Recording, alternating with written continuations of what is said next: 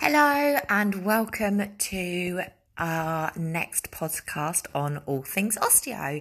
It's Joe here, and it is a Friday morning. Um, back to start clinic shortly. So today, um, I thought I would talk about the mighty hallux. So, the big toe and how super important the big toe is to absolutely everything in the world. Um, all things osteo for sure. So, I spend a lot of time with um, with doing biomechanical assessments because my um, past was my past life was in um, sports science, exercise science, movement, functional rehab, um, personal training, all of that stuff.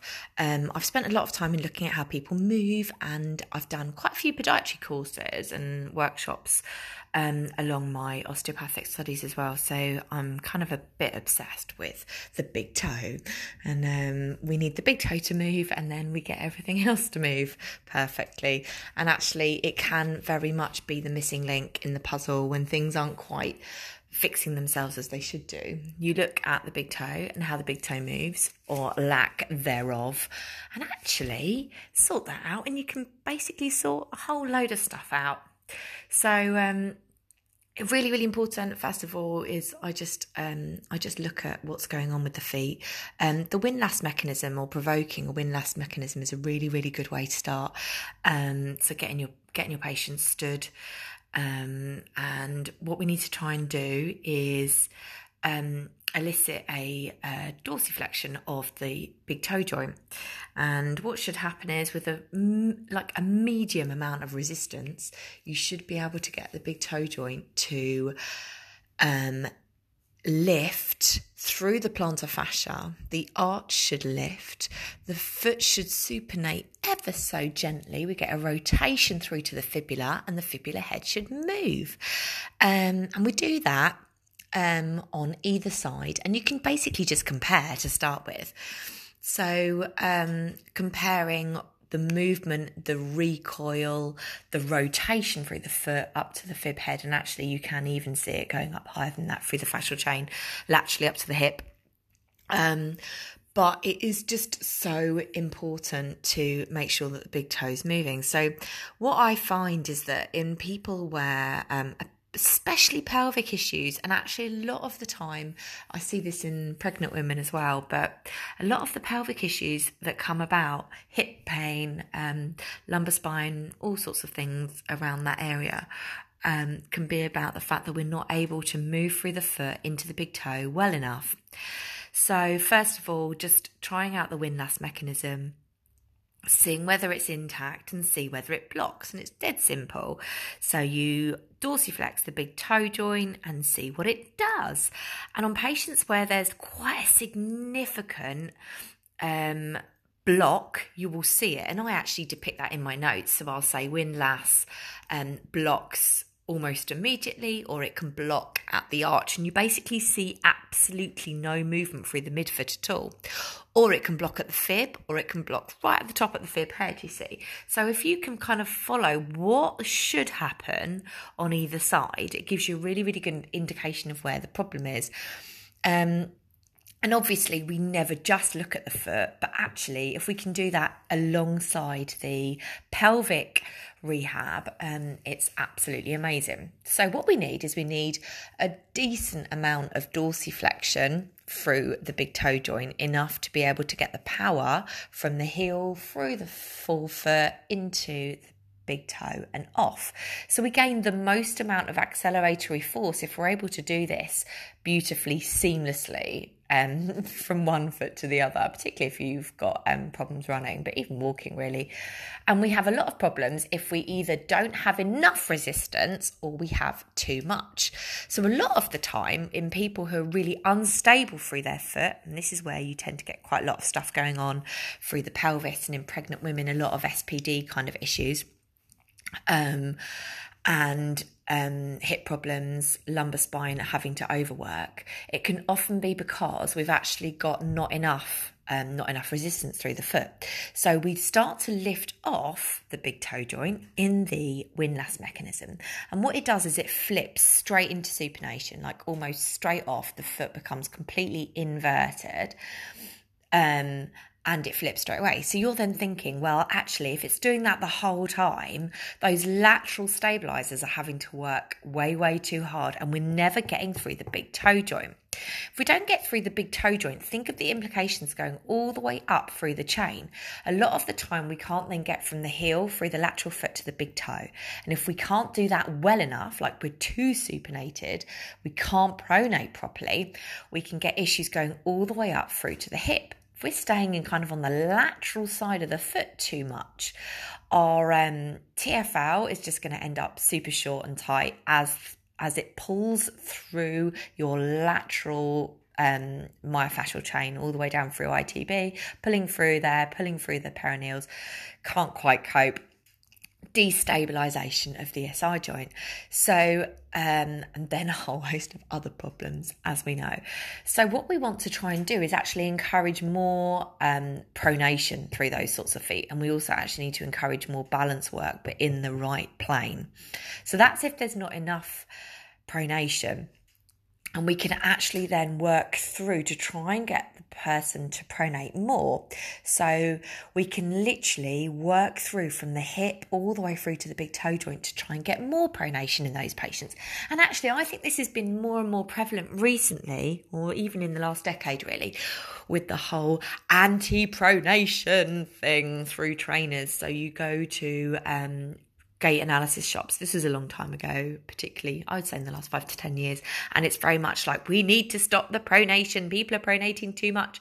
So they end up in trainers actually that kind of support them too highly. I have loads of people coming in saying they got told to use Asics Kayanos, which are very, very big, strong, structural, arch supportive trainers. And a lot of the time, these are for much, much heavier people than are being given. So you get quite a slight runner, but they've supposedly got a flat foot. Um, and then they're given these um, massively big, big, big arch shoes. The big arch trainers, um, same as too much arch on an insole, will stop the um, first MTP doing anything. So it will stop that big toe power. If you're not getting the power through the big toe, the whole rest of the foot has to just work so hard, and the hip, obviously. So actually, what I do is I encourage pronation. So I get them to do some lunges, which work through that pronatory pattern from the heel all the way around through to the big toe joint with a little bit of rotation. Um, in terms of osteopathically through um, through what we actually do articulation wise. So we're going to make sure that the cuboid, usually the cuboid is quite restricted on these feet. The talus is quite restricted. So we'll work through there, midfoot, and then all the way up through to the fib head. And there's usually a restriction at the fib, um, at the, at the fib head if that's going on as well, because it's being pulled through too much by the peroneals. So, um, so that's if there's too much supination. And actually, interestingly, if um, if somebody, if when they're stood up before you even go to do the windlass, and you can see that they're um, the top of the big toe joint, so that IP joint is hyperextended, so the tip of the big toe isn't even on the floor. You start to do the windlass, and you'll actually see that the first joint to move is the IP joint on that big toe joint. And if that's happening, if you then can then try and bypass that to try and get the first MTP moving, it literally just doesn't move. It's completely solid. So therefore, that poor little body is trying to do absolutely everything through the IP joint, and we're much more likely to then get degenerative change in that IP joint, and then the big toe joint just won't move properly either. So, actually, we need to encourage the whole of that toe being down and on the floor, spread out, and getting the movement through the first MTP.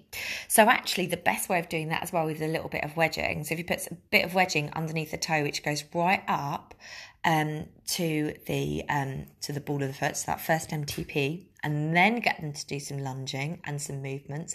That's a great way. So we're moving from the heel all the way through and getting the big toe joint to move. So it's all about that acceleratory control, heel through to the big toe and off, in order to basically make sure that the whole rest of the chain is working really, really well.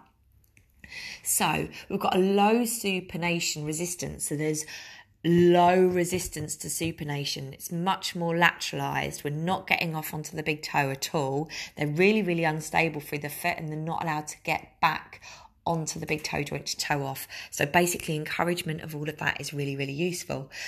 Um, and from the other respect, you've then got too high a supination resistance. So then when they're stood, there's so much resistance to supination, it's not going out the other way. So then you can pronate beautifully, but you can't supinate or even resupinate. So which is required through the whole gait cycle. In these cases, what we tend to do is they tend to go quite stompy, so they kind of make a noise when they're walking. And a lot of the time in these cases, they've actually lost their control on deceleration, so they're just like slamming into the floor when they come down through to this aspect, they've got so much weight through to their big toe joint. You try and elicit the windlass, and it literally does nothing. It blocks straight off. So we've got the opposite where it just supinates straight away, it flips out the whole time, and then you've got the other where you literally cannot pronate, uh, you cannot supinate. So you're trying to get through and out onto the lateral aspect, and you can't because you've got all of your weight coming down into the big toe joint. Too much. So we've either got too much going through there or not enough. Either way, it kind of creates similar problems um, in a slightly different way. Um, if they can't move through their foot like this and they're pronating too much, it's usually a, an excessive subtalar pronate, pronation. So, in which case, you try and get their arch a little bit stronger, do lots of barefoot stuff, tiptoe walking, um, anything like that is really, really useful. And you can actually use taping to help them lift up through their arches a little bit more. But supposing they are pronating too much and they've got so much weight through the medial aspect of the foot, they can't go onto the outside aspect of the foot. They tend to then add in a bit of an abductory twist when they're walking. So they kind of put their foot down, they slam the foot down. And because they can't get off of the big toe joint properly, because they can't pronate through it properly, they tend to twist through the midfoot. And if they're twisting through the midfoot, that's actually ending up being an abductory twist through the heel, and we actually then end up, interestingly, internally rotating too much through the hip. So, as we all know, too much internal rotation through the hip will totally turn off the glutes through the normal, natural um, cycle where we need the glutes to load, so eccentrically and then concentrically load through the gait cycle, the glutes will actually end up being turned off for most of it and they're not crossing over. So, what we end up doing then is we get what um, a lot of people will say there's weak glutes, but you can work the glutes until the cows come home.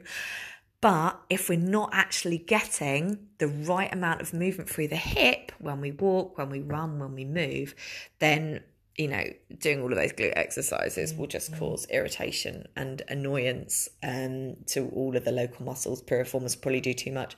Um, rather than actually getting to the crux of the issue. So, in those cases, we need to teach the body how to supinate. So, it's kind of simple. You go, right, what's the foot doing? Try the windlass out straight off because it's just brilliant. And you can see loads of videos for doing the windlass um, online, and I'm going to do a few actually. Um, but actually, you do that first of all, you get a really, really good indication. Another great indication of how the big toe and the foot is moving is by just doing a single leg balance. See where the body naturally goes, um, and the same on the other side. So remember, if we've got, to be fair, always look at the big toe, always look at how the foot moves, but if you have issues that aren't resolving themselves in one or two appointments, which really that's what we're kind of looking at doing, right? Um, and particularly ones that are exacerbated when the patient is walking and absolutely when they were running, then we need to look at what's going on always look at the big toe joint. And if they're not getting the power and the movement through the big toe joint, look up that whole chain. So we'll look at the big toe, look at cuboid, look at how the talus is moving. Is there too much resistance to supination? Not enough resistance to supination. Move up through the chain. Fib head always comes up to the hip. So all pelvic issues, you want to look at that. And then once we've got the foot loading better, um, get them into the right pair of shoes that's going to work for them. And barefoot is great um, around the house, but when you're outside, get them in some some trainers that aren't going to support them too much, but then you know not enough. So it's kind of getting it getting it just right. Um, lots of people swear by barefoot shoes. Um, jury's out, I think, at the moment. Um, but um, if it works for you, it works for you. But generally, um, inside barefoot, and then when we're outside, getting into the right pair of trainers that doesn't provide too much resistance, um, too much cushioning, too much support in the wrong way, and actually stops your foot behaving how it should. If you see a lot of pregnant women, um, and postnatal, actually, even up to like 18 months postnatal, always look at the foot and what's behaving there because a lot of SPD can be caused by this inflammatory um, issue which is going on through the pelvis in response to how the foot moves. And we all know that we um, we change our foot mechanics through pregnancy hormonally but also mechanically because our weight is totally shifted. Um, and also the hormones will um, allow the spring ligament a little bit more laxity than it should do. So even our proprioception will be affected so, um, so it really, really does work. And interestingly, I had a patient um, come in last last week who had no pain, but his wife had basically said that every time they go running, he keeps kicking his own calf. And um, so it wasn't, he literally came with no pain, but he wanted a full biomechanical assessment because all he did was kick his calf. So this was two weeks ago. And um, so we worked through the whole of the mechanics. Interestingly, he was doing totally pathomechanical um, movement through the heel, through the foot, and into the big toe joint. Um, and very, very different on one side. So one side was over supinating, one side was under supinating. Um, we had a bit of an abductory twist, so it was causing too much internal rotation through the hips. Anyway, super interesting. Worked through the whole um, the whole chain. Um, cuboid was stuck Talus was stuck. We did some taping to help get the foot mechanics a little bit better, got the fib head released, and then actually just worked up through the pelvis and spine. Thoracics released as well because obviously it'll follow up the whole chain. Comes back in and he'd done a PB in his park run, which he'd never done before. So even this is why it's so brilliant to look at the big toe joint um, and the foot for loads of stuff because it's just showing you if we can get the right mechanism, it just means then the whole rest of the body can work so, so, so much better. Pregnant women, you can almost you, obviously we'll work on where where the where the bump is loading, what's going on higher up the chain, but to get the crux of that pelvic pain and why it keeps coming back, why when they're walking, just look down at the feet and see how the big toe joint's moving and then see what happens. So, um, yeah, so it's, it's just the best joint to look at ever. And I just, I, I'm, I'm just a bit obsessed with the big toe joint and what it does. And so, um, so I thought it would be a really good podcast to do all about the mighty hallux. Um, there's obviously tons, tons more we can talk about um, in terms of biomechanics and how it affects the whole rest of the body. But today we'll leave it there on the big hallux, the amazing joint of the whole body. Um, and hope you've all found it really, really interesting. And I look forward to speaking to you all soon. Have a super lovely Friday, and I will see you on the next one. Bye bye.